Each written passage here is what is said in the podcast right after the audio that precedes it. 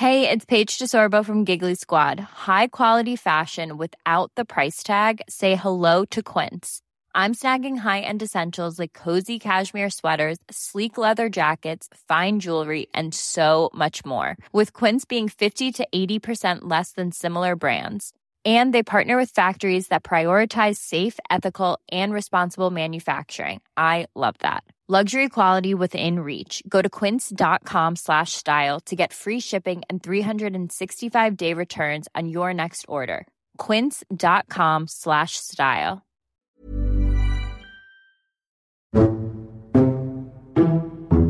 White House Chief of Staff Mick Mulvaney. Mick, welcome back to Fox News Sunday. Good morning. Why did you say in that briefing that Ukraine depended on investigating the Democrats? Why'd you say that? Let me explain. Something has happened to me. I can't lie. Let me pursue that because I believe that anyone listening to what you said in that briefing could come to only one conclusion. Let's play what you said. You just described as a quid pro quo. It is funding will not flow unless the investigation into the into the Democratic server uh, happened as well. What? No. yes? I can't lie! You were asked specifically by Jonathan Karl was investigating Democrats one of the conditions for holding up the aid? Was yeah. that part of the quid pro quo? And you said it happens all the time. Yes, but this time it's different. Now I'm telling the truth. Uh, you know, I, I, hate to go through this, but but you said what you said, right? Oh, I'm such a shit. Okay. Jordan face back, swoosh, and that's the game. Nick, thank you. Thanks for coming in. And the truth shall set you free.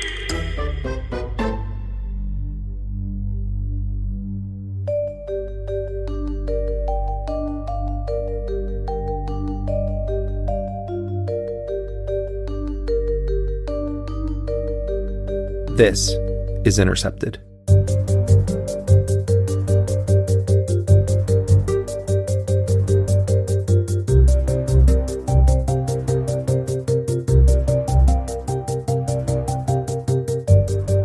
I'm Jeremy Scahill coming to you from the offices of The Intercept in New York City, and this is episode 104 of Intercepted. First the moon, and then we go to Mars. Thank you both very much. Have a good time.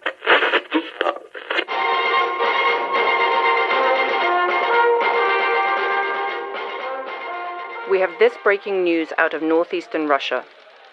Seven Catholic peace activists cut a fence on the outskirts of Russia's feared Northern Fleet base, which houses some of the most powerful nuclear weapon systems in Vladimir Putin's arsenal. They hammered on a statue celebrating the power of Russia's nuclear force and poured their own blood on the doors to one of the command buildings. They waited on the base until they were discovered by Russian military police, who took them into custody. In a statement released by supporters of the group, the seven activists described their motivation. We come to the base of Russia's northern fleet to answer the call of the prophet Isaiah to beat swords into plowshares by disarming the world's deadliest nuclear weapons. We resist militarism that has employed deadly violence to enforce global domination. The statement concluded This weapon system is a cocked gun being held to the head of the planet. Vladimir Putin's government has responded by arresting the seven activists, and they now face a slew of charges that could result in their imprisonment for decades. Among the activists is an 80 year old mother of three and grandmother of six. Supporters of the activists say that they understood the risks they were taking in this action and said that the fact that they were able to make it onto this nuclear base is clear evidence that these weapon systems are not secure and pose an imminent threat to humanity. In the US, several leading Democratic politicians praised the bravery of the activists and called for their release, saying that their protest has unmasked the danger of Vladimir Putin's control of the massive nuclear arsenal. The events that are being described in this newscast are based in fact. But this anti nuclear action did not happen in Vladimir Putin's Russia. In fact, it happened right here in the United States, where Donald Trump has his finger on the nuclear button. This protest was carried out on April 4th, 2018, at a U.S. nuclear submarine base in St. Mary's, Georgia, by seven activists calling themselves the Kings Bay Plowshares 7. The Kings Bay nuclear arsenal houses nuclear armed submarines equipped with two dozen ballistic Trident D5 missiles. Each of those missiles has roughly 30 times the explosive force of the nuclear bomb that the United States dropped on Hiroshima at the end of World War II. The activists were able to cut a fence and enter the base completely undetected. They staged a demonstration. They used household hammers to deface a monument to the Trident weapon system. They also poured their own blood and placed a banner on the base that read, The ultimate logic of Trident is omnicide. According to the activists, they also managed to make it undetected to three different sites on this nuclear base, including a nuclear weapons storage bunker. They displayed crime scene tape and delivered an indictment charging the U.S. government for crimes against peace. After they did their demonstration, the activists were eventually taken into custody by the U.S. military and then handed over to local authorities. Several of the defendants were held in jail for more than a year and a half as they awaited trial. Among these was the Jesuit priest, Father Steve Kelly, and the legendary peace activist, Liz McAlister. If the world is obliterated by these weapons, it will be perfectly legal. What does that say about the law? We have tested this question again and again and have yet to find a police person, a prosecutor, a judge, or a jailer who would say no when told to protect or carry out the orders of Rockwell International, General Electric, the Pentagon, the IRS, or the Commander in Chief. But that's irrelevant. Where do we stand? When do we say no? McAlister, who founded the Jonah House community in Baltimore with her late husband, Philip Berrigan, is 79 years old. She's the mother of three children and the grandmother of six.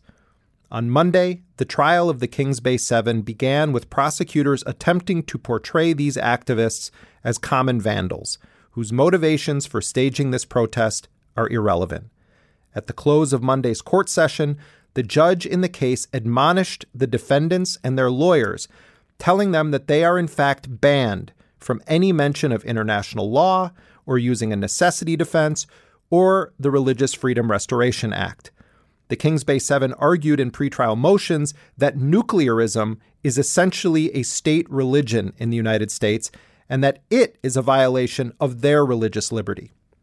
Earlier this year on this program, we interviewed Carmen Trotta and Martha Hennessy of the Catholic Worker Movement about their role in this plowshares action. And joining me now is their co defendant, Liz McAlister. She is a former Catholic nun a lifelong anti war and anti nuclear activist, and she's lived a life of voluntary poverty, of service, and of resistance to U.S. militarism. Her late husband, Phil Berrigan, and his brother, the late Jesuit priest Daniel Berrigan, rose to international prominence in the 1960s for sparking the movement to raid U.S. draft boards and to destroy files that were being used to conscript young men into the war in Vietnam. The most well known of these actions was the 1968 Catonsville Nine, where the Berrigan brothers and seven others burned draft files using homemade napalm. Did he make it more difficult for men to kill one another? We make our prayer in the name of that God whose name is peace and decency and unity and love. In 1980, Daniel and Philip Berrigan and six others carried out the first of what would become more than 100 plowshares actions. Liz herself did one of these early actions in Syracuse, New York in 1983, where she and six others actually got onto a nuclear base, hammered on a B 52 bomber, and poured blood on it. In that case, it took authorities over an hour to discover that these activists, who had immobilized a powerful U.S. warplane, were on this highly protected U.S. military base. Liz McAlister spent more than a year in prison following her conviction in that case. And now Liz McAlister will soon be turning 80 years old. And depending on how things go in this trial this week, she may well spend the rest of her life in prison. Liz McAlister, thank you so much for joining us here on Intercepted. Thank you for having me. First, I want to ask you why you were at the naval station at Kings Bay on April 4th, 2018. Because of how incredibly destructive nuclear weapons are and the fact that they deny our future, they deny the future of our kids, and they destroy the earth. I can't look at these children and the children that surround me and not feel compelled to do something, to say something about what we are doing to this earth. Among the weapons at the naval station at Kings Bay, the weapon system that the Kings Bay plowshares targeted was the Trident submarine with the Trident 2 D5 missiles. Explain the capacity of those weapons and why you chose to go after that specific weapon system.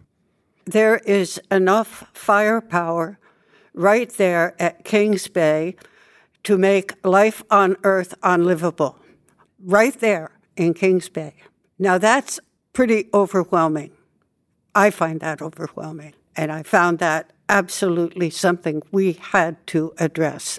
And we are continuing to try to do that. Explain to people the origins and the philosophy behind the plowshares movement. It begins with For Swords into Plowshares, that we want to build and nurture a future with things that will help people to live decently on this earth. So, plowshares are tools of growing food, growing food to feed, hopefully to do it in a way that renews the earth, even as we use the earth. That's what I would like to see the earth devoted to to have the earth filled with swords and weapons, especially weapons of mass destruction, is um, profoundly destructive. I think we're trying to say something about the fact that they are not as safe and secure as our government wants us to believe they are. And the origins of this movement, where you're inspired by the scripture, inspired by Isaiah, and the notion of hammering your swords into plowshares. How has that translated into action over the decades? The idea of approaching weapons of mass destruction and putting dents in it so that they can't be used, but without detonating them, of course, that it was an obvious thing to some of us that if we can get to them and use a hammer on them so that they can't be used. It's a way of addressing how dangerous they are and a way of broadcasting that because people do go to court, they do go to trial. In that trial, they speak out. And in almost every instance, they're imprisoned and they speak out from the prison about the danger of these weapons and the need to stop building them, to stop threatening their use, and certainly to never use. It's similar to what the government does in these whistleblower espionage cases where they don't want you to talk about why you did what you did, your motivation. They don't want you to talk about international law. They want to reduce it down to basic burglary or basic trespassing or, or disorderly conduct or damage to property. If you were allowed to fully present your defense of why you did what you did on April 4th, 2018, what is an argument that you would make to the people, including a jury or a judge? Well, it would have to do with the constant threat to Earth itself and all of life on Earth that come from nuclear weapons. And the fact that they cannot be protected and they are not protected. I think we're trying to say something about the fact that they are not as safe and secure as our government wants us to believe they are. What are the potential consequences that you and your comrades face right now in court in Georgia? Well, I think we could be talking about life in prison. I don't think that's going to happen, but it could happen. And I think when you take that kind of risk, you have to embrace that as a possibility. What was it like spending a year and a half in jail on these charges? I mean, jail is jail. And this was not prison, it was jail. So you're in this incredibly limited space with a lot of other women. No one wants to be there. And the food is not all that appetizing and not all that nourishing. There was no significant activity. I mean, you get up, you get breakfast, you clean your room, you read, write, talk to people. There's not an activity in that place except what you are able to create with others. And I was there for a year and eight months. So I saw a lot of people come and I saw a lot of people come back. Why is it, Liz, that you were held and some others were released? What conditions wouldn't you accept? The whole gamut of conditions. There was a house arrest that they talked about for a while, there was an ankle monitor. I just did not feel that I was in a position where I would agree to these conditions. And when they did release me, it was very weird because they rushed me out, they rushed me away from the jail I was in. And it wasn't until I got to the next town that I discovered there were these conditions. Are you currently wearing an ankle monitor? No, no. And I think I wore an ankle monitor for about four days and they cut it off. Did anyone ever tell you why they ultimately just let you out? No, there was no discussion of that at all. And I asked, and they just all shrugged their shoulders and said goodbye. Liz, I think, you know, for some people who aren't familiar with your history and the history of Jonah House or even the Catholic worker movement, share some of why you ended up doing this work, being a resistor, living in community? How, how did you make the decision to live your life the way that you have? I, I started out in the convent, living communally, living simply. Even in that convent, I was with people who felt compelled to go out and say no to weapons of mass destruction, no to war, no to killing in many, many different forms. So, all through that period in the convent, I was one of the people who was out saying no to the war in Vietnam, no to weapons of mass destruction. In addition to the resistance work that we're talking about today, how else have you lived your life in that community? And what other kinds of work have you done when you're not in prison or, you know, what your husband Phil Berrigan always called minimum security? First of all, we pray and we pray together, and then we work to earn our living. And we've done that over the years by contract painting, some gardening, things of that sort.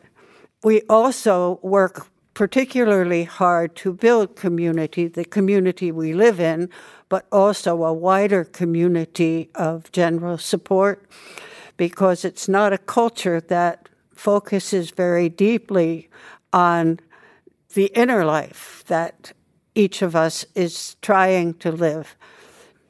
Liz, as you now face yet another trial, potentially going back to jail and then prison, what is your message to people, particularly in this country right now, with Donald Trump as president, with these wars?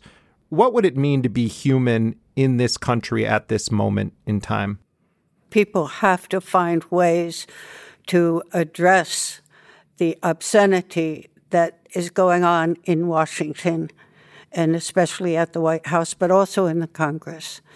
People need to be right at the door in an ongoing fashion.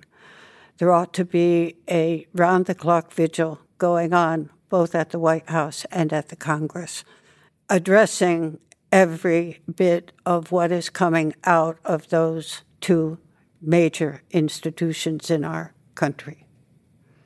Well, Liz McAlister, thank you so much for being with us, and thank you for your resistance on behalf of all of us. Thank you so much. Thank you. Liz McAlister is a legendary anti war activist and the co founder of the Jonah House community in Baltimore. She is currently on trial in Brunswick, Georgia, with six other activists who call themselves the Kings Bay Plowshares Seven. You can get more information on this case at kingsbayplowshares7.org. That's the number seven. Also, just a note as I mentioned when we first covered this story, I know these activists personally and lived for a period with Phil Berrigan and Liz McAlister in the 1990s.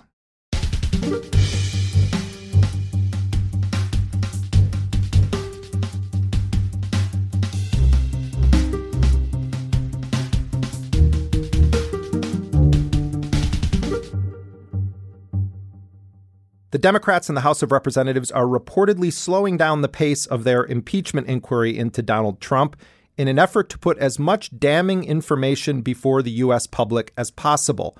For the most part, the inquiry thus far has consisted of closed door testimony from a variety of witnesses, including some U.S. officials and diplomats. Trump and his supporters have attempted to portray these closed door hearings and the taking of witness testimony as some sort of extrajudicial stripping of Donald Trump's rights, though by all accounts, this is basic procedure in an impeachment inquiry. Well, Trump took his characterization of this investigation to all new lows when he claimed that what he was experiencing was a quote lynching. This is an utterly disgraceful image for Trump to use given the long history of the lynching of African Americans in this country. And it wasn't that long ago that lynchings were taking place. And then, like clockwork, one of Trump's most sycophantic followers in the U.S. Senate was right there to defend his use of the term lynching. Here is Senator Lindsey Graham. So, yeah, this is a lynching in every sense. This is un American. On the floor of the House of Representatives, Democrat Al Green, who was one of the most early proponents of impeachment, condemned Trump.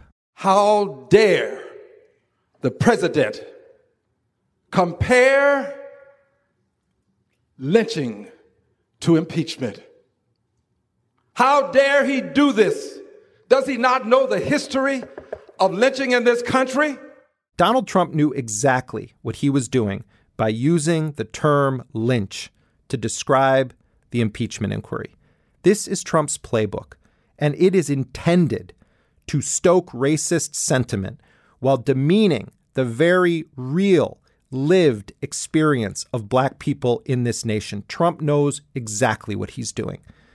Each week, Trump seems to become more and more unhinged and paranoid. At a cabinet meeting on Monday, Trump's erratic and enraged tantrum was on full display, and he told his Republican allies to, quote, get tougher.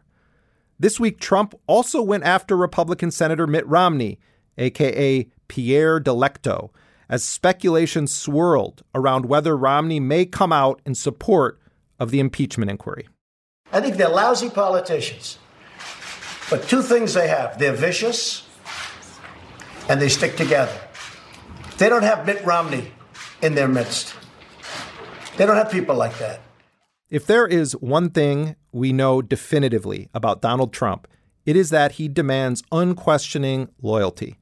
And one of his most loyal friends throughout this entire bizarre presidency has been former New York City Mayor Rudolph Giuliani. Currently starring in the role of Donald Trump's personal attorney, Giuliani seems to be constantly in front of a camera or a microphone or brazenly tweeting potentially incriminating information or posting screen grabs of text messages he's had with U.S. officials. no, I'm not concerned about my future. Um, what I did is perfectly um, lawful, perfectly legal. It's easy to watch Giuliani and dismiss him as a total wacko, a garage band version of a tough guy. His media performances are often so outrageous that you have to remind yourself that this guy actually won elections, races to become the mayor of New York City. But Giuliani's bread and butter is the mythology around his post 9 11 role as America's mayor and his self proclaimed storied career as a top prosecutor who took on the notorious mob in New York. And right now, as we speak, Rudy Giuliani is one of the only former U.S. attorneys for the Southern District of New York to be facing an investigation by the Southern District of New York. That's because there is so much smoke around Giuliani and his consulting work and his associations with shady characters that Giuliani could open a massive barbecue warehouse. It relates to Turkey, Iran, sanctions, Ukraine, election interference, and on and on. Giuliani's associates have been arrested in airports trying to leave the country. Some have been charged with serious crimes. And yet, Rudy Giuliani is walking around putting on the act of someone who has nothing to fear. Why is that? Well, we're going to get into all of this with investigative journalist Johnny Dwyer. His latest piece for The Intercept examines Rudy Giuliani's position at the center of this Trump storm and how he got there. Dwyer also has a new book out. It's called The Districts Stories of American Justice from the Federal Courts. It examines the southern and eastern districts of New York. Johnny Dwyer, welcome to Intercepted. Thanks for having me. So let's begin with this latest piece that you wrote for The Intercept. Um, you write about how Rudy Giuliani is one of the only, I think he's the second, U.S. attorney for the Southern District of New York in history to face investigation by his former office. What's the significance of that? I mean, I think it's significant because Giuliani, he's not just any former U.S. attorney for the Southern District of New York. He leveraged his position there to become mayor of New York City. Up next on C SPAN, our focus on New York mayoral politics concludes now with a campaign appearance by Republican candidate Rudolph Giuliani, who is a former U.S. attorney for the Southern District of New York. It's an election about competence, honesty, and integrity, about leadership. And then after the attacks on September 11th, he became essentially mayor for America. Tell me what is your philosophy of leadership? So many people are admiring your leadership just now. I think that yeah, you have to, I think there are a couple of things. You have to lead by example and you have to be honest. Since that time, he's become something of a minister without portfolio for the Trump administration. I No, it isn't truth. Truth isn't truth. The President of the United States says, I didn't. Did the ah. president threaten to cut off aid No. to the Ukraine? No, that was a false story. 100%. Well, I can't tell you if it's 100. Because we I don't- know- Joe Biden the only thing I with ask about. Joe Biden is to get to the bottom of how it was that Lutsenko, who was appointed, dismissed the case against Antac. So you did ask Ukraine to look into Joe Biden? Of course I did. You just said you didn't. Here's Kurt saying, Great, I will tell Yermak and he'll visit with you there. Thanks. Mr. Mayor, how was your meeting with Andre? Do you have time for a call? Best, Kurt. Now, they're all over me, be- you know, asking me to do it. I was happy to do it. I helped my country uh, get this relationship in, uh, in, in good shape. So he's a sort of case study in how to leverage this position as a federal prosecutor into something much, much larger.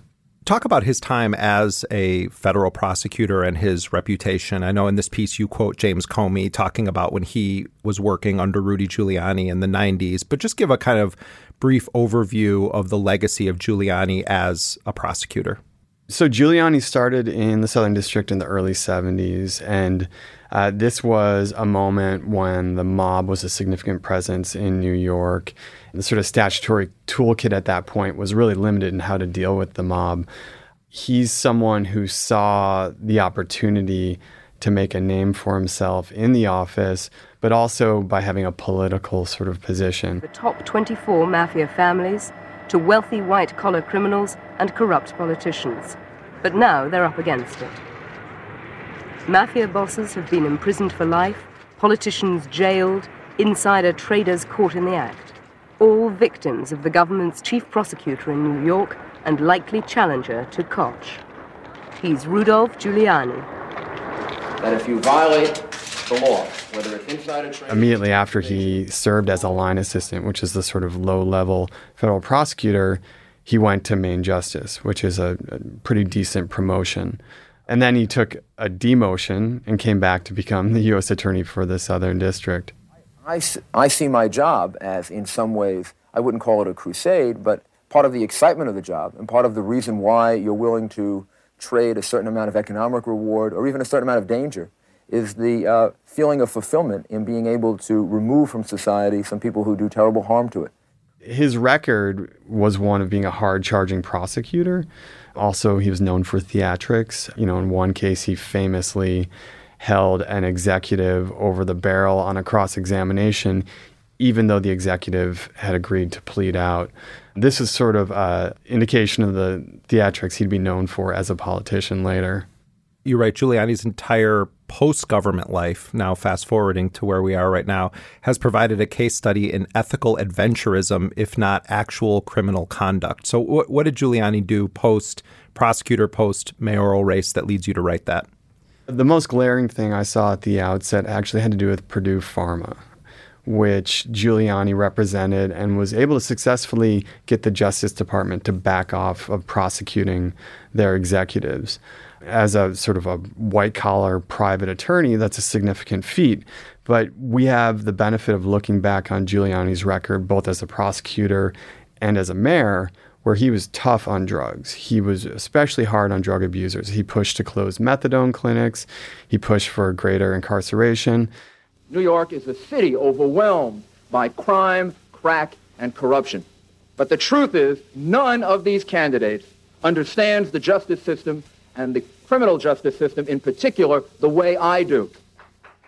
So the Purdue Pharma case is essentially a reversal of that. What sort of is different between Purdue Pharma and the average drug user is power. There's power and money behind that. And he sort of gravitated towards that after he left office. And I think that was the most egregious case. But then we've seen what he did with Giuliani Partners, which provided security consulting after 9 11 throughout the world, and a lot of oil and gas contracts there. He did political consulting. I discuss uh, what he had done in Peru and in Serbia. I mean, this raised eyebrows, especially in Serbia, because uh, Vucic, who he had consulted for, was tied to Slobodan Milosevic who was charged in The Hague for crimes against humanity. In fact, Alexander Vucic was Milosevic's Minister of Information at the time of the NATO bombing in 1999 and the Kosovo War, and was the chief propagandist for the Milosevic government at the time. Yeah, and you would think that when you're vetting potential clients, that would be sort of information that you take into consideration maybe maybe I'll take another client. But Giuliani was unabashed and he was an early supporter of him. What work was he doing specifically for Vucic and the gov- and his government? Well, it's really unclear in particular, but he was appearing at public events. He was going on Serbian TV. I think he was lending his aura as this American political official, especially the reputation he had earned after September 11th as someone who was a security professional, understood terrorism, and giving legitimacy to someone who had a huge strike against him with his relationship with Milosevic. So, what is your uh, real reason that you? Well, we're, to we're, we're, here to give advice uh, to Mr. Vukic, who's running running for uh, ma- mayor, uh, about economic development. Now, those are things I'm an expert on. That's what I did in New York City, and I've advised other cities throughout the world.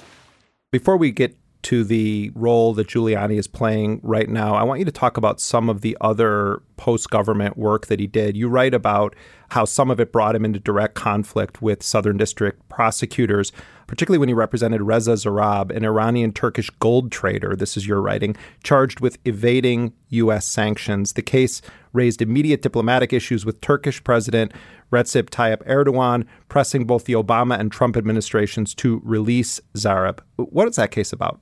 It's about sanctions ultimately, and it's about this individual who had connections to a major financial institution in Turkey that was helping Iran evade sanctions. Zarrab was sort of the classic Southern District case where they were pursuing an international target, which they do often, and they essentially instigate a diplomatic incident. Giuliani stepped in, and it was clear um, from Zarrab's attorneys that he had no intention of actually participating within the courtroom, but he was going to pursue an outside resolution. At the time when the case was being prosecuted, it was really unclear what that meant. Bloomberg reported recently what that meant was he was actually going to push Trump, who would then push Rex Tillerson to raise the diplomatic issue with the Justice Department. To uh, Rex Tillerson was the, was the Secretary of State at the time. Yes, exactly. That was the job that Giuliani wanted. I mean, he sought to be the Secretary of State, but withdrew from that. And it's sort of the situation with Giuliani. It's like absent voter consent or congressional approval, he's still going to pursue his own policy agenda. In this case, he was representing a client and he sought to do for Zarrab exactly what he had done for Purdue Pharma, which was to get DOJ to back off. And in the end, he ended up pleading guilty. Yeah, he pleaded guilty. Uh, you know, I wonder as I watch Giuliani on TV or, you know, when he releases his text messages with people, what on earth he's thinking, like why he be- he seems to believe there is no chance that he's going to get whacked with an indictment or face any real consequence. What what's going on there as best as you can surmise? Well, I mean, I think there's two things. One thing is I think there's nothing to be more afraid of in life than a junior federal prosecutor who has the support of his office to drop an indictment. That is a terrifying thing that Giuliani is not terrified of that, or at least apparently not. He has been quiet um, over the past week. I think it may be a reading of the history in the Southern District. It's that time of the year. Your vacation is coming up. You can already hear the beach waves, feel the warm breeze, relax, and think about work. You really, really want it all to work out while you're away. Monday.com gives you and the team that peace of mind. When all work is on one platform and everyone's in sync, things just flow wherever you are. Tap the banner to go to Monday.com. Quality sleep is essential. That's why the Sleep Number Smart Bed is designed for your ever evolving sleep needs. Need a bed that's firmer or softer on either side? Helps you sleep at a comfortable temperature? Sleep Number Smart Beds let you individualize your comfort so you sleep better together. JD Power ranks Sleep Number number 1 in customer satisfaction with mattresses purchased in-store. And now, save 50% on the Sleep Number limited edition Smart Bed for a limited time. For JD Power 2023 award information, visit jdpower.com/awards. Only at a Sleep Number store or sleepnumber.com. District where they have this sort of long, illustrious history of going after the underlings. But the primary targets, the people who appear to be at the top of illegal activity, they've got a less illustrious history of doing so. So he may just simply understand that they don't want to go after him. The incentives are sort of allayed against it in that he's one of their own. It would hurt the office to some extent. And he may be an extremely tough case. I mean, white collar cases, by and large, are difficult cases. Even if they're resolved at the sort of district level, they get overturned on appeal routinely. And I think Giuliani understands how that could potentially play out. Explain the significance of Giuliani's relationship with Lev Parnas and Igor Fruman, who they are, and what this case is about. Well, these are uh, two businessmen, Ukrainian American businessmen, who've been charged in the Southern District with funneling foreign cash into campaign contributions. Giuliani of this crime has said it's not really a big crime, not these specific charges, but related. It's like George Bluth would say, it's just light treason. There's a good chance I may have committed some light treason. Well, yeah, exactly, and you know, minimizing the the sort of import of these crimes. These men, one attended uh, George H.W. Bush's funeral with Giuliani. It'd be hard to imagine Giuliani spending a lot of time with these men when he was the U.S. Attorney for the Southern District, or even when he was the mayor, but he's now connected to them and they are connected directly to this uh, apparent effort to remove the U.S. ambassador to Ukraine, um, which places Giuliani again at the center of the potential impeachment proceedings. So it's a significant development. And I mean, we don't know what the Southern District is doing right now. I think the the sort of order of operations when you bring someone in under a federal indictment is you try to get them to cooperate, talk, plead out. If I were in Giuliani's position, I'd be concerned that these men would share information that could potentially implicate me in something broader. Giuliani, in a way, is sort of acting as a front facing consigliere of sorts for Trump. And I wonder what the benefit is. It, it seems just a, from a layperson's point of view that part of what might be going on is that Trump realizes that he could at some point try to put all the dirt on Giuliani and have him take the fall for this. But maybe I'm wrong. In, in I'm just trying to assess why Trump would think it benefits him to have Giuliani acting the way he is in public. I, I, resist the temptation to crawl inside the head of either Trump or Giuliani. But the history between these men goes back 30, 40 years. I mean, if you look, uh, I think what's most interesting is the final case of Giuliani's career as a prosecutor was against a guy named Stanley Friedman, who was a, a Bronx Democratic Party boss. But Stanley Friedman had also negotiated the tax abatement around Trump Tower.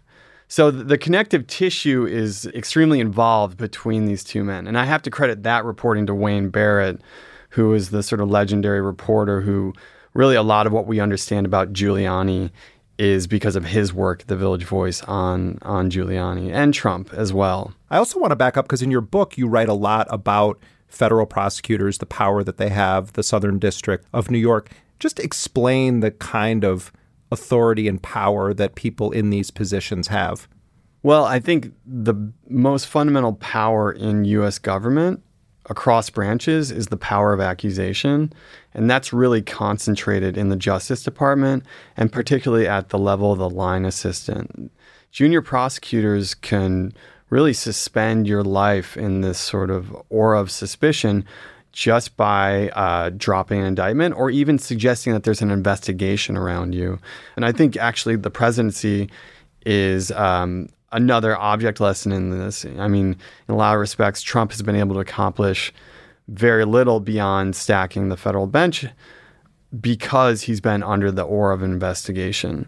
And whether that's fair or not, I mean, I'll leave that up to people to make their own mind. But fundamentally at the at the bottom of that is the power of the federal prosecutor, whether it's a junior line assistant in the Southern District or whether it's someone like Robert Mueller.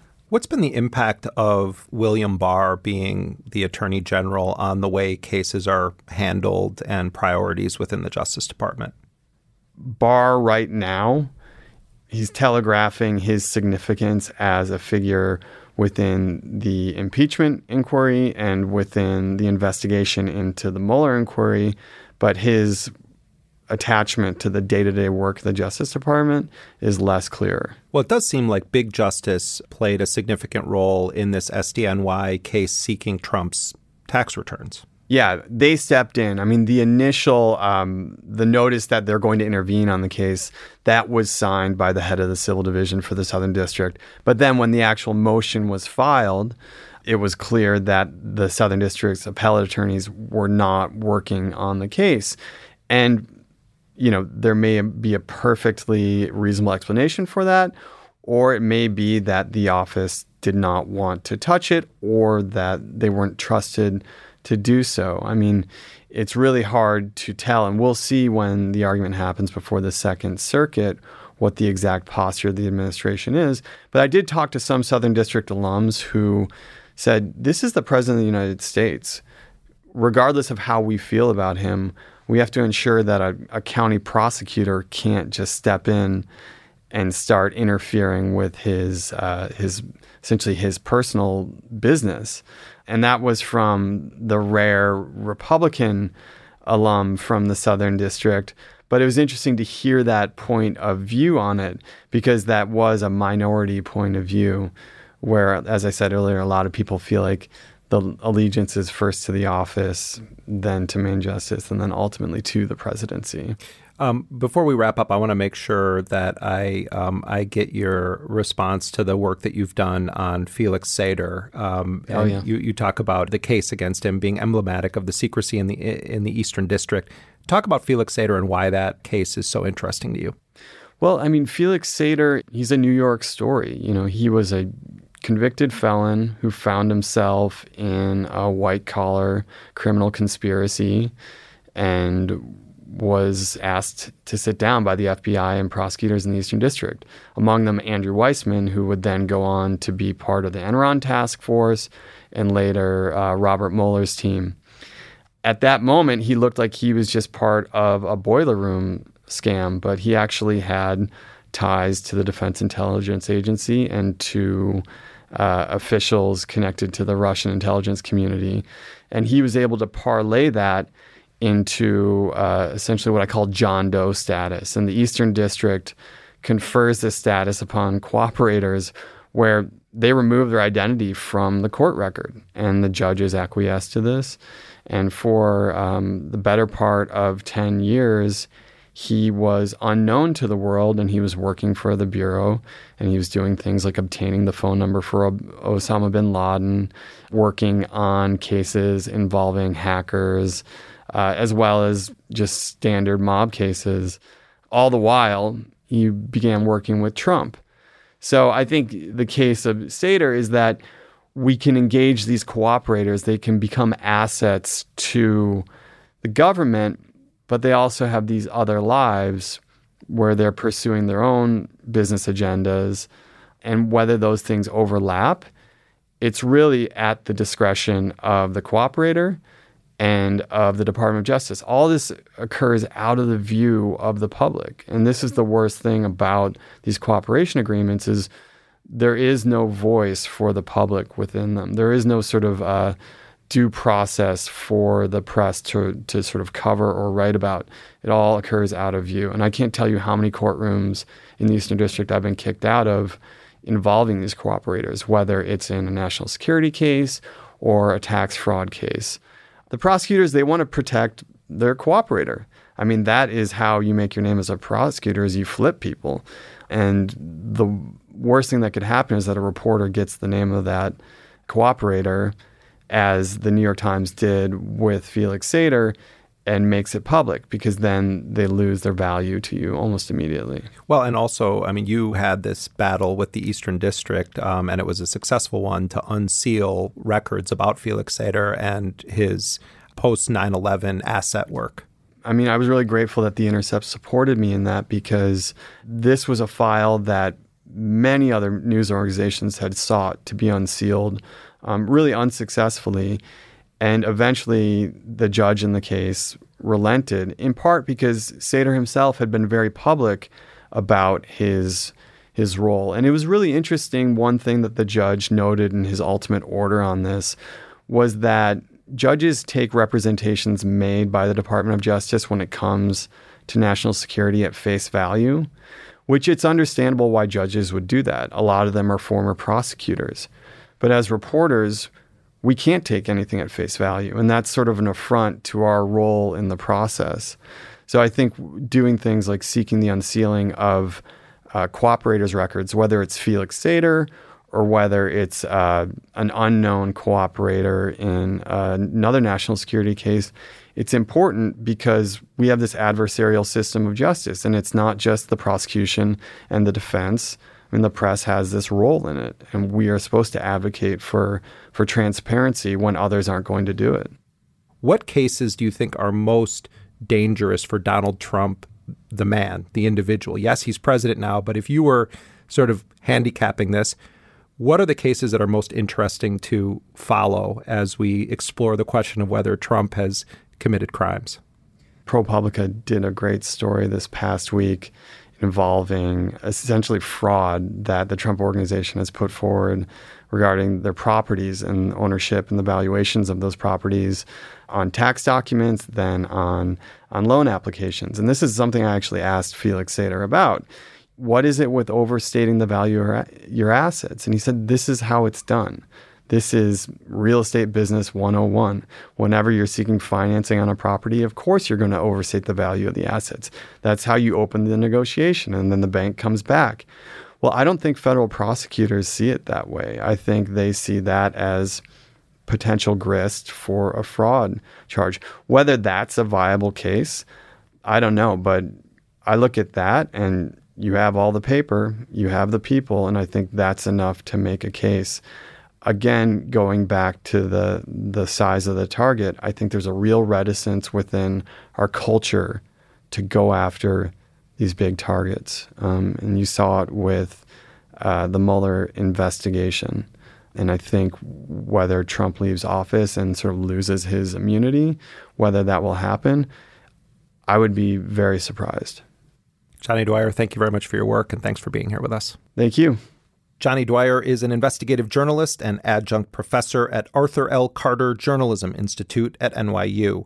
He's the author of two books, The Districts and American Warlord. His latest piece at theintercept.com is called Rudy Giuliani Turned New York's Southern District into a Spin Machine. His legacy is coming back to haunt him.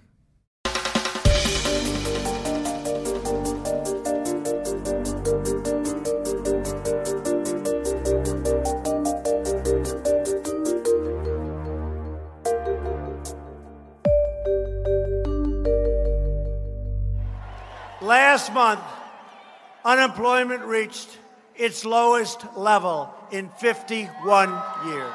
We have created 6.4 million new jobs. Just last month, unemployment reached the lowest rate in over 50 years. Since my election, and everybody in the fake news would have said that's absolutely impossible. Donald Trump sings his own praises about, well, a lot of things, including the unemployment rate. It is lower than it's ever been since 1969 at around 3.5%. But there's a lot that the employment rate doesn't reveal. Such as the number of people who've stopped looking for work altogether and the quality of jobs available. Much of the landscape is made up of low wage service sector jobs. My next guest, journalist Emily Guendelsberger, went undercover to better understand the challenges that low wage workers are facing in this country here she is sharing what some Amazon employees told her. People say, well, I've worked for such and such warehouse. Surely it's not that different. No, it is different. It's downright dehumanizing.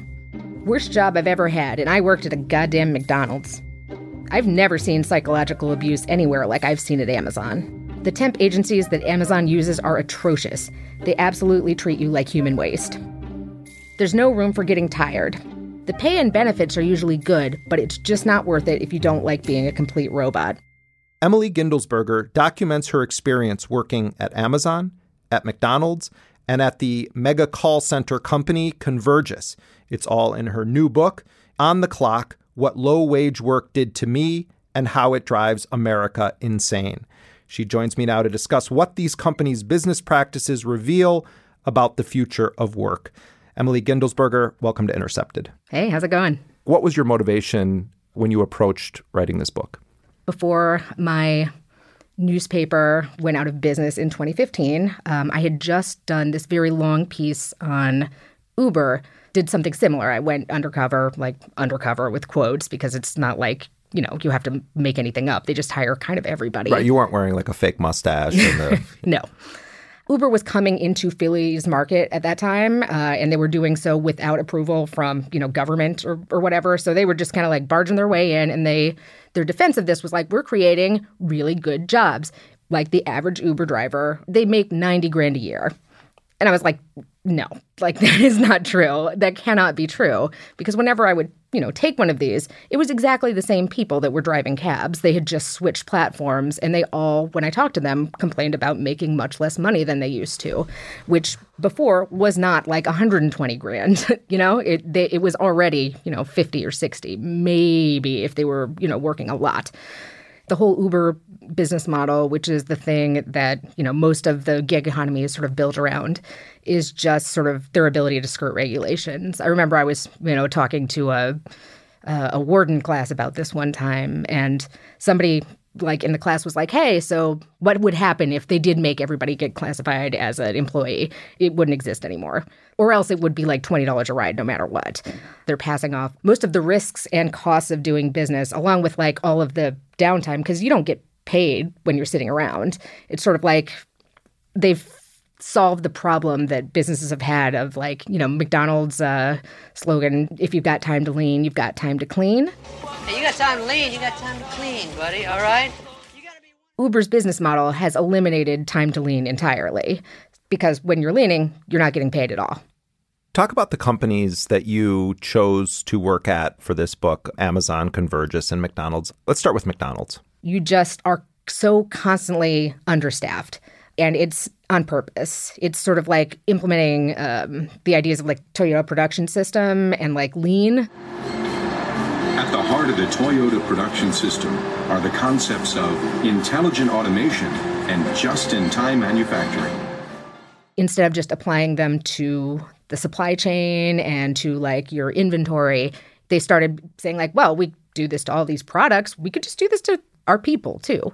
The idea is to have the most flexibility possible for the company, and workers are expected to give up their own flexibility in exchange. So, for example, with McDonald's, they supply the computer systems that help you algorithmically schedule your employees based on on the data that they've been collecting about how busy the store has been over the past like year. Like what was it like on this day last year? What was it like on the same day last week? What was it like yesterday the reason that you get all these crazy schedules for people in retail and fast food and on a lot of the time very short notice unless you live in a big city that's passed you know some sort of law that you can't give people their schedules one day in advance so it makes it kind of impossible for workers to plan anything involving their lives anymore. The schedules are all very irregular because they are slotting in people to exactly fit the business that they predict, which means like you get crazy things like uh, like clopen, which is you work until close, which can be like two in the morning, and then you're scheduled to open the next day, which can be at five or six in the morning, with like just a couple hours in between. And now is it that they just sort of say, well, the computer says you're coming in? That's exactly it. And that's sort of kind of a theme with all of these things is technology is a way to sort of pass responsibility onto some non-person thing. It's just like, well, just logic and and math and reason made it this way. Like, so whatever. This is the way it's the most efficient, so this is the way it's going to be. And there's just no value whatsoever put onto like how difficult this makes life for people like whether you're able to ever plan a visit to your parents whether you're ever able to meet up with your friends whether you know that you can pick your child up from daycare uh, on time or whether you're going to have to fight to leave on time which you frequently are mm. You talk about research failing to prepare you for just how dehumanizing this work was uh, share with people what you mean by that, that it was dehumanizing. You are competing sort of almost with robots. You're sort of being, as a human, held up to robotic standards. There are, of course, things that humans can do much better than robots, and they're going to be much better at them for a long time, like uh, picking stuff up, like uh, visually recognizing things, like uh, interpreting what, you know, human speech and responding in kind. But the benefits of those that humans have are kind of matched by what are seen as the downsides of human workers as compared to robots, such as like, oh, human workers have families. They need to pick their kids up from daycare, so they need to be able to stop at a certain time. They need to use the bathroom, they get sick, like they have to take time off. But right now, a lot of low wage workers are in competition with these robots, which drives down wages and also sort of drives people to compress themselves, like compress their needs outside of work to make it no problem at all, like to not be a problem, any more problem than a robot would be to the company. So you're basically incentivizing these people to pretend like they have no needs on pain of losing their jobs. And that is the biggest dehumanizing thing, I think, is that they do treat you like you're a robot. And there is really not very much thought given or value put on, like, is this awful? Like, is this awful to do? Is this an awful job? Are you going to give these people repetitive stress injuries? Are people having panic attacks out on the floor of the call center, which I saw two of those. I was only there for a month, and they were both in my 20 person group. It was wild. This was at Convergys? Yeah, at Convergys. Let's talk about your experience at Amazon. So, lay out for us how you got the job, where it was, and what you were doing. I sort of started doing this project on a whim. I didn't really have a book contract. It was just that my newspaper had just gone out of business with a week's notice, and I was kind of heartbroken, and I couldn't go get another newspaper job that soon after that had happened. So I was like, hey, I've always wanted to see what it's like in an Amazon warehouse. I've always been really curious and a friend of mine hooked me up with his aunt who lived outside Louisville, Kentucky. I arrive, I spend the night there, I go apply the next day. It was like three days between my arriving in Louisville and starting orientation. And what was the job that you were hired to do? I was hired for picking, which is generally regarded, I think, as the least desirable job at warehouses. We would get a cart and we have the scanner. There were about, I think it was four or five steps to going out to locate the coordinates that it gave you and find the actual whatever the thing was. You would just walk around all day and do that. Every single step of this was accompanied by a little countdown at the bottom of the screen. There is a blue bar. It says how many seconds you have left to do it, and then it would start ticking those seconds down. So it's kind of constantly reminding you like, hey, move, keep moving, keep moving. You are you are not keeping up. What happens if you don't do it in the sufficient amount of time as determined by the machine in your hand? Uh, well, it'll it'll blink at you a little bit, and it'll tell you you have zero seconds remaining. But what really happens is you have a rate that you're supposed to be making that day. It was generally 90 to 100 items per hour. You never were quite sure exactly where the line was if you went too slow or had too much, uh, they called it time off task, which is just anything where you were not actively working and doing what they wanted you to do, like using the bathroom or getting water. And a little bit of time off task was okay. They say, like, people are always free to use the bathroom technically true, yes. But that's the thing. If you are on like the fourth floor and you're way out in this huge mod, this place is the size of like multiple football fields. It can take you like 15 minutes minimum to get to a bathroom and back. This description that you're offering right now, at one point, you write about this in the book, you took a voice memo where you start off with, quote, Fuck your sexy candy corn costume. Fuck your endless Michael Kors bags. Fuck your 10 pounds of Twizzlers. Fuck your NFL branded Team Gnome. And then you go on with more. Fuck your fucking Amazon gift card. Seriously, what kind of asshole orders an Amazon gift card off fucking Amazon? What was going on at that moment? All the jobs there are on your feet for pretty much the entire day. But pickers are actually walking, and I snuck in a step tracker the step tracker recorded like a usual day after I had sort of gotten used to it was 13 to 16 miles a day of walking around this crazy mod and it is on concrete and it is really painful. Everybody told me that like your first 2 weeks are going to be really awful. First day I'm like, wow, this place looks amazing. Like here is like how the scanner works there's this very steep decline in my mood that you can just hear very clearly in the voice memos. So, yeah, like after a few days, I just like hate everyone and everything. It just started getting infuriating. You just never want to buy anything ever again because there's just so much stupid stuff that nobody needs. What is the vibe among the workers in the mod and in these warehouses? When you're a picker and you're out in this crazy mod in these shelves, the aisles between the shelving, they're only wide enough for one person with one cart. So like the algorithms that sort of send you around on your pick paths all around the warehouse, they're and they're doing this for, you know, several hundred people at the same time. It's honestly it's a miracle of programming. It's incredible. But they keep you apart both so that you aren't going to, you know, run into each other in an aisle and someone has to back out. But honestly, it's I think intentionally so that you can't talk to each other. And honestly, like the the physical part of this was not the problem for me. Don't get me wrong, it hurt a lot. It hurt more than anything I've ever done, actually, and I've done a lot of painful things. But just the monotony and the isolation, like being alone for 11 hours a day, really gets to you. You compare productivity management to a Simpsons episode where Homer is overseeing a group of engineers. Are you guys working? Yes, sir, Mr. Simpson. Could you, um, work any harder than this? Sure thing, boss. How has the concept of productivity and managing workers' productivity evolved? Like, what have you found on that? I think the fundamental concept is actually the same, and it's sort of been the same since Taylorism, like back in the 1890s.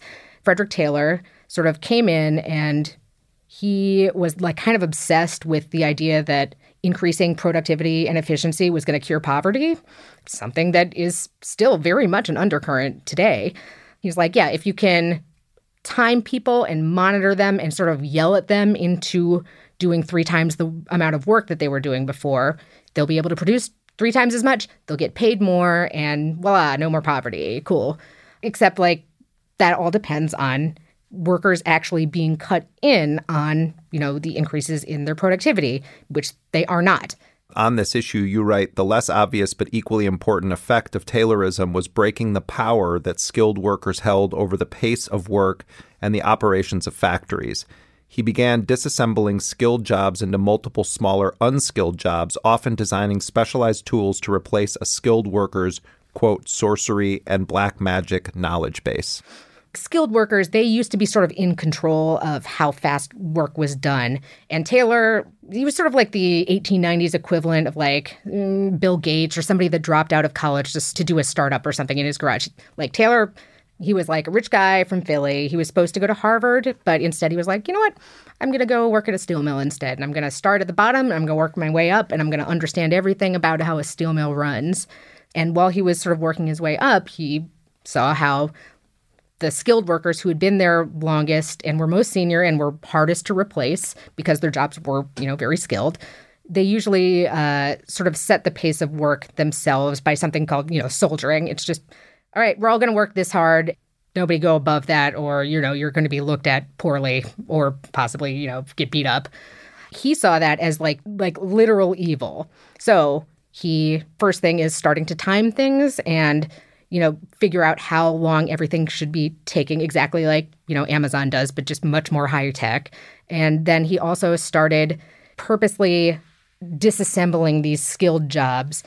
One of the things that people got angriest with, like factory workers, when Taylor came to their factories and started taylorizing their stuff, is that like they hated deskilling almost as much as they hated the speed up of work that always accompanied uh, Taylor's visits.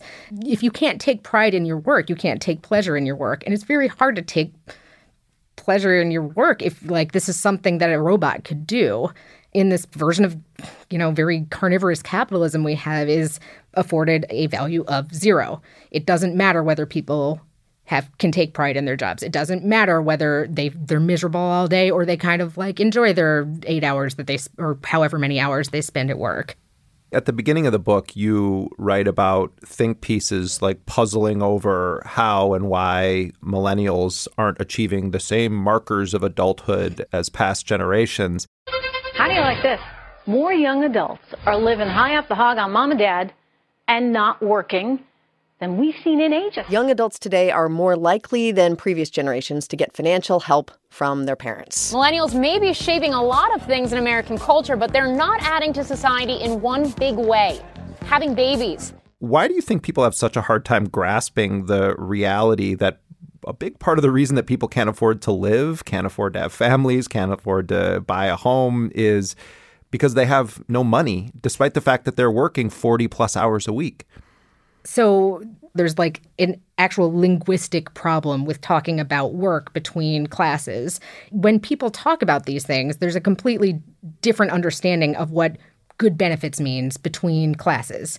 And there's a similarly different thing, uh, misunderstanding of what hard work is, of what actual hard work is. Like, honestly, the hardest jobs I've ever had have been the ones that are the lowest paying. Like that's the ones where someone's always on you, like somebody is always watching you. You don't have any freedom. It's the further up the scale you go, the the easier jobs tend to get, frankly. And I think a lot of people see it as the other way around. My experience was not the same, and I didn't have nearly as much problems as most people do. I didn't have to take care of kids. Like that was the only thing that I was there to do. And most other people, like, were, again, in worse shape than me.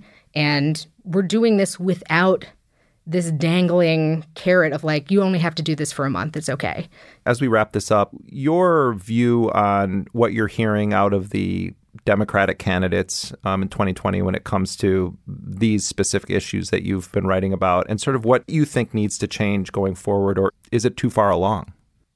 What's not very well understood by the media or I think most politicians running for running for office is if they have not really interacted with a lot of McDonald's workers lately, like if they haven't really interacted with any Amazon like warehouse employees, they don't know how hard things are right now and they don't know how angry people are about this and how stressed out they are and how ready how desperately ready for something else, for something different, for some change. People are ready for it is what I'm saying and I think underestimating the desire for anything but this.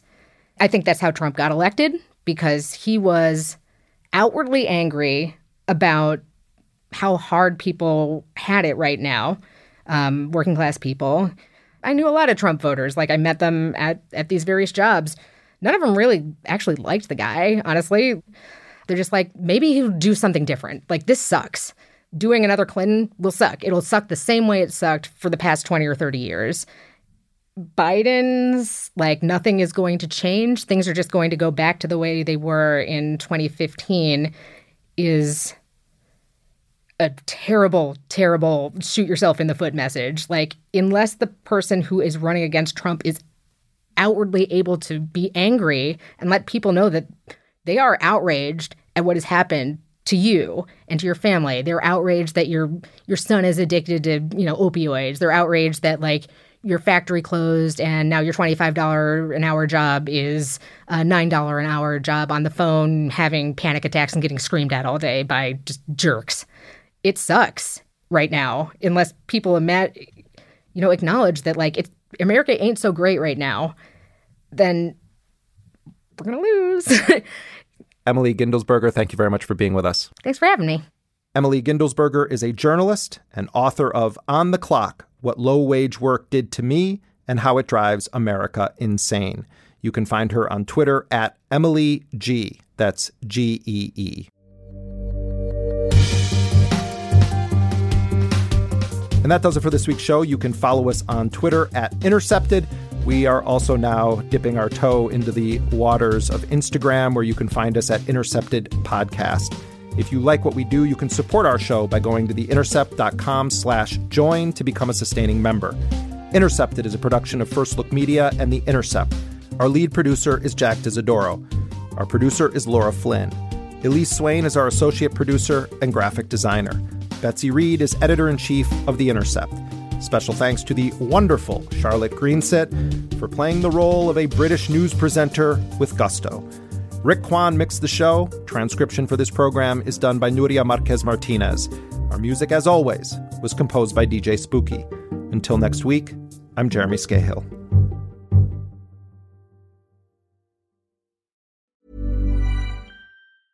Hey, it's Danny Pellegrino from Everything Iconic.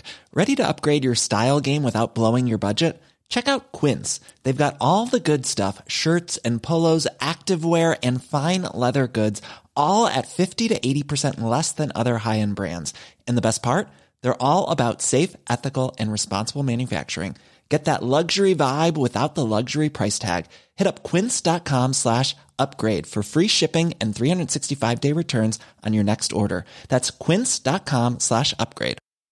Hi, I'm Daniel, founder of Pretty Litter. Did you know cats tend to hide symptoms of sickness and pain? I learned this the hard way after losing my cat, Gingy. So I created Pretty Litter, a health monitoring litter that helps detect early signs of illness by changing colors, saving you money and potentially your cat's life. Pretty Litter is veterinarian developed, and it's the easiest way to keep tabs on your fur baby's health right at home. Go to prettylitter.com and use code ACAST for 20% off your first order and a free cat toy. Terms and conditions apply. See site for details. Ever catch yourself eating the same flavorless dinner three days in a row?